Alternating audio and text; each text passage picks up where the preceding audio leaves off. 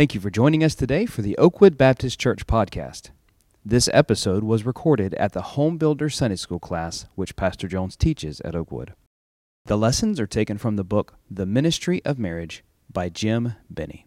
Okay, well, we've been in uh, Colossians chapter 2 for the last uh, several times we were together, and we're. Um, uh, dealing with myths in marriage. And so, if you remember Colossians chapter 2, I'll read verse 8. It says, Beware lest any man spoil you through philosophy and vain deceit, after the tradition of men, after the rudiments of the world, and not after Christ. So, we, we've recognized and we've talked about that verse about how there are certain patterns of thinking that we can develop that are not necessarily biblical, and they can find their basis in some of these areas listed, listed in this verse. And we want to be careful that we're not thinking erroneously just because, well, I've always been taught. And sometimes you, uh, what's the old idea? If you repeat a lie long enough, people begin to believe it. And, and there's some truth to that, right? If you just keep saying something over and over. Like, like even in Christendom, we do sometimes say things that the Bible really doesn't say. We can misquote a verse unintentionally enough that it's kind of like people begin to believe a concept that's not necessarily what the Bible's teaching. So we want to be careful about that. So here's, here's what we've talked about so far. We've talked about how uh, the, this is a myth. The honeymoon will last forever. It, it, again, I, I'm not trying to be a spoil sport, but every marriage is going to have some kind of problem at some point, okay? Uh, again, it might not be a problem with each other, uh, it, it might not but it could be a health issue, a financial issue, a, a child issue. Uh, it, it, there can be some kind of issue, okay? And so it's not always going to be just uh, love and roses and, and those kind of things. It's, it's just not. So we talked about that. Uh, we were talking, I think, the last time we were together about complicated problems have easy solutions. That's a myth. Uh, when there are complicated problems, uh, sometimes the solution is it may be simple but it's not easy. Okay? Uh, meaning this, I think sometimes people, they, they think, oh, we've had a problem, and so we're going to sit down and have one 45 minute counseling session. And uh, how long have you had this problem? I've had it for 10 years. And okay, we're going to meet one time for 45 minutes and solve that problem. Done.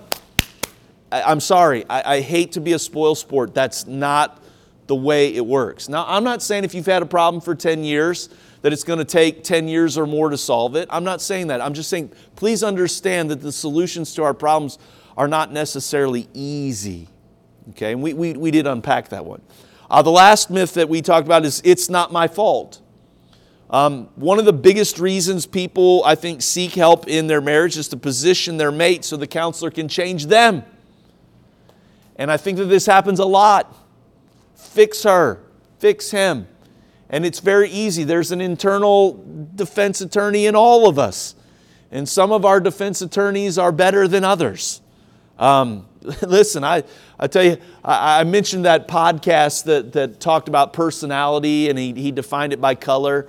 And uh, it was it's just interesting, and it's true for, for me anyway. Uh, the, the, the, personality that was labeled red color, which is how I am, he says some of, the, some of these people in the red category were just born right and uh, you can't convince them they're not right. They're always right. And, you know, that's, I, I have a tendency to be that way, just right even when you're wrong, you're right, you know. And, uh, uh, you know, we kind of can carry that into our relationships. And many will admit that they shoulder some of the blame, but it's very little, you know. So we talked about, if you remember, I'm just trying to bring you up to speed and we'll, we'll close this one, but we talked about unresolved guilt, and I asked you to picture a, a scale and on this scale, one side is guilt, one side is blame. And, uh, you know, whenever you sin, what happens is God pushes down on the guilt side because we're guilty. All of sin and comes short of the glory of God. So when we, we sin, God pushes down on that guilt side. And, and uh, what, what, what ends up happening is you can have one of two reactions there. You can have the spiritual reaction where you confess your sin and you forsake your sin. And, and what happens is God then starts to pull that pressure of guilt off and balance the scale. Or you can push down on the blame side. So if I got guilt going down on here and blame is over here, then I can just push blame on this. Well, my upbringing. Look, I'm against Freudian psychology. Determinism is a bunk idea. Now, listen, Does your childhood influence you? Sure. But is that an excuse? Listen, I've met people. Well, you just don't understand how I was raised, or you don't understand what I went through. You're right, I, I don't completely. But again, all you're doing is pushing down on the blame side to alleviate the guilt. That's, that's really what you're doing. Um, we, we can push the blame down on our spouse. Listen, we, we've all heard this story right here. And I want to be very blunt, but somebody commits adultery. I, I mean, I've, I've heard this before. Well, she's just ice cold. That's why I committed adultery. Okay, I'm not saying she should be ice cold in the love relationship, but that doesn't what you're, all you're doing is pushing down on the blame to assuage your grief. Well, he didn't show me attention, and then this guy in the office started showing me attention. Well, I, again, I, I understand. He, he should be loving and caring and kind and considerate to his wife, and, and, and shame on him for not being there. But you, all you're doing is pushing down on the blame to, again, a, alleviate the guilt. Everybody with me? Okay, I feel like some of you are looking at me a little, little, little funny today, but Maybe that's just how you look. I don't know. So, so obviously, spiritual reaction, carnal reaction, unresolved guilt. We talked about the depletion of the Holy Spirit. Remember, we talked about the filling of the Holy Spirit. When it's high, uh, we, we can overcome. I, I, I try to give you the illustration if, if you're canoeing down a river and there's big rocks in the river. If the river is high above the rocks, you can, you can ride your canoe right over the rocks. If the river is low, you're going to run right into those rocks. Well, think about that with the filling of the Holy Spirit you know, things that shouldn't annoy you because you have love, joy, peace, long suffering, gentleness, goodness, faith, meekness, temperance, controlling your life, it allows you to go over. I'm not saying they're not, they're not issues. I'm not, I'm not saying that you should just ignore them. I'm saying that the Holy Spirit helps there. When the feeling of the Spirit is high, uh, we're not as bothered. The longer a person is without God, what didn't bother a marriage partner about their mate before now begins to irritate them slightly. Um, you know, I remember I gave you that little statement. I thought it was good. When a believer goes, uh, goes without God for a day, he knows it. When he goes without God for two days, his, their spouse knows it. If he goes without God for three days, the world knows it. And I don't know if I'm quantifying it correctly in days, but I think you get the drift. You, you will spend a period of time where you know you're not right with God. And it's not going to take terribly too long before the people that you live with, that you're the closest to in proximity, they're going to recognize something's not right there. And you let that go long enough, listen, the world will know hey, something is off. They're not where they ought to be. And they're going to recognize it. And so, as the level of the Holy Spirit diminishes, what happens is the problem gets bigger and bigger and bigger.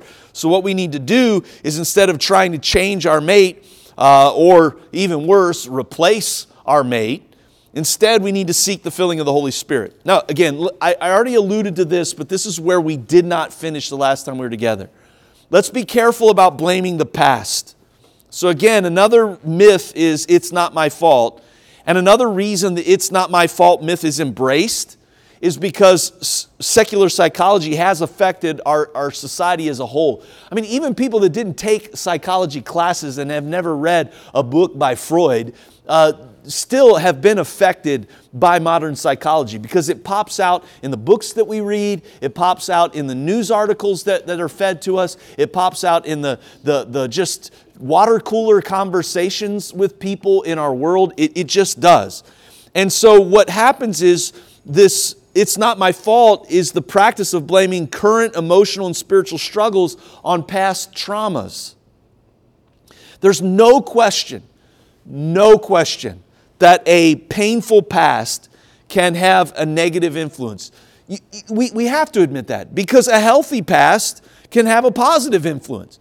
Listen, if you had two parents that stayed together, Oh like, let's take salvation out of the equation. If you just had a mom and a dad that actually had a fairly decent civil relationship, like they got along and they liked each other, and they stayed together for your entire life, that had that whether you recognize that or not, that had a positive influence on you. Now, I'm, I'm, I'm taking spirituality out of it. So we, we understand that I think as I look around this room and I see your families, not perfect families. None of us have perfect families.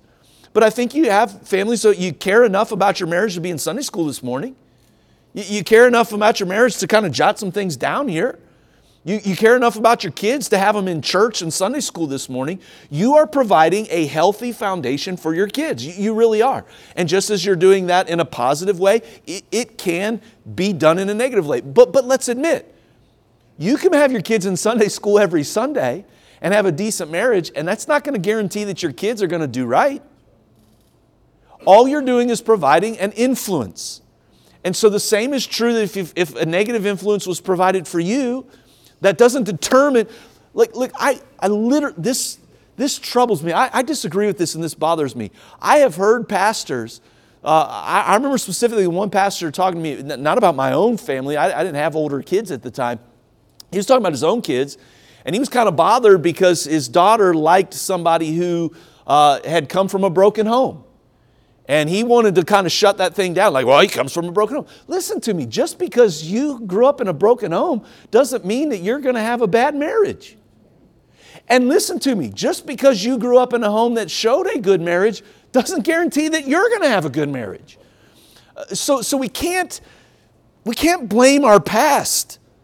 When we confuse an influence with a cause, that's where we make a mistake. Is there influences in our life? Sure. But is that causation? No. No. See, because what that, if we do that, then we end up having some kind of card that basically says, it's not my fault, it's always someone else's fault. It's not my fault, it's my dad's fault. It's not my fault, it's my mom's fault. It's not my fault, it's my boss's fault. It's not my fault, it's the teacher's fault. And that, that kind of stuff goes on all over the place. Have we all had a bad teacher? Anybody in here ever had a bad teacher? Yeah, I, I've had some bad teachers. But you can't blame the teacher every time you do bad on a test.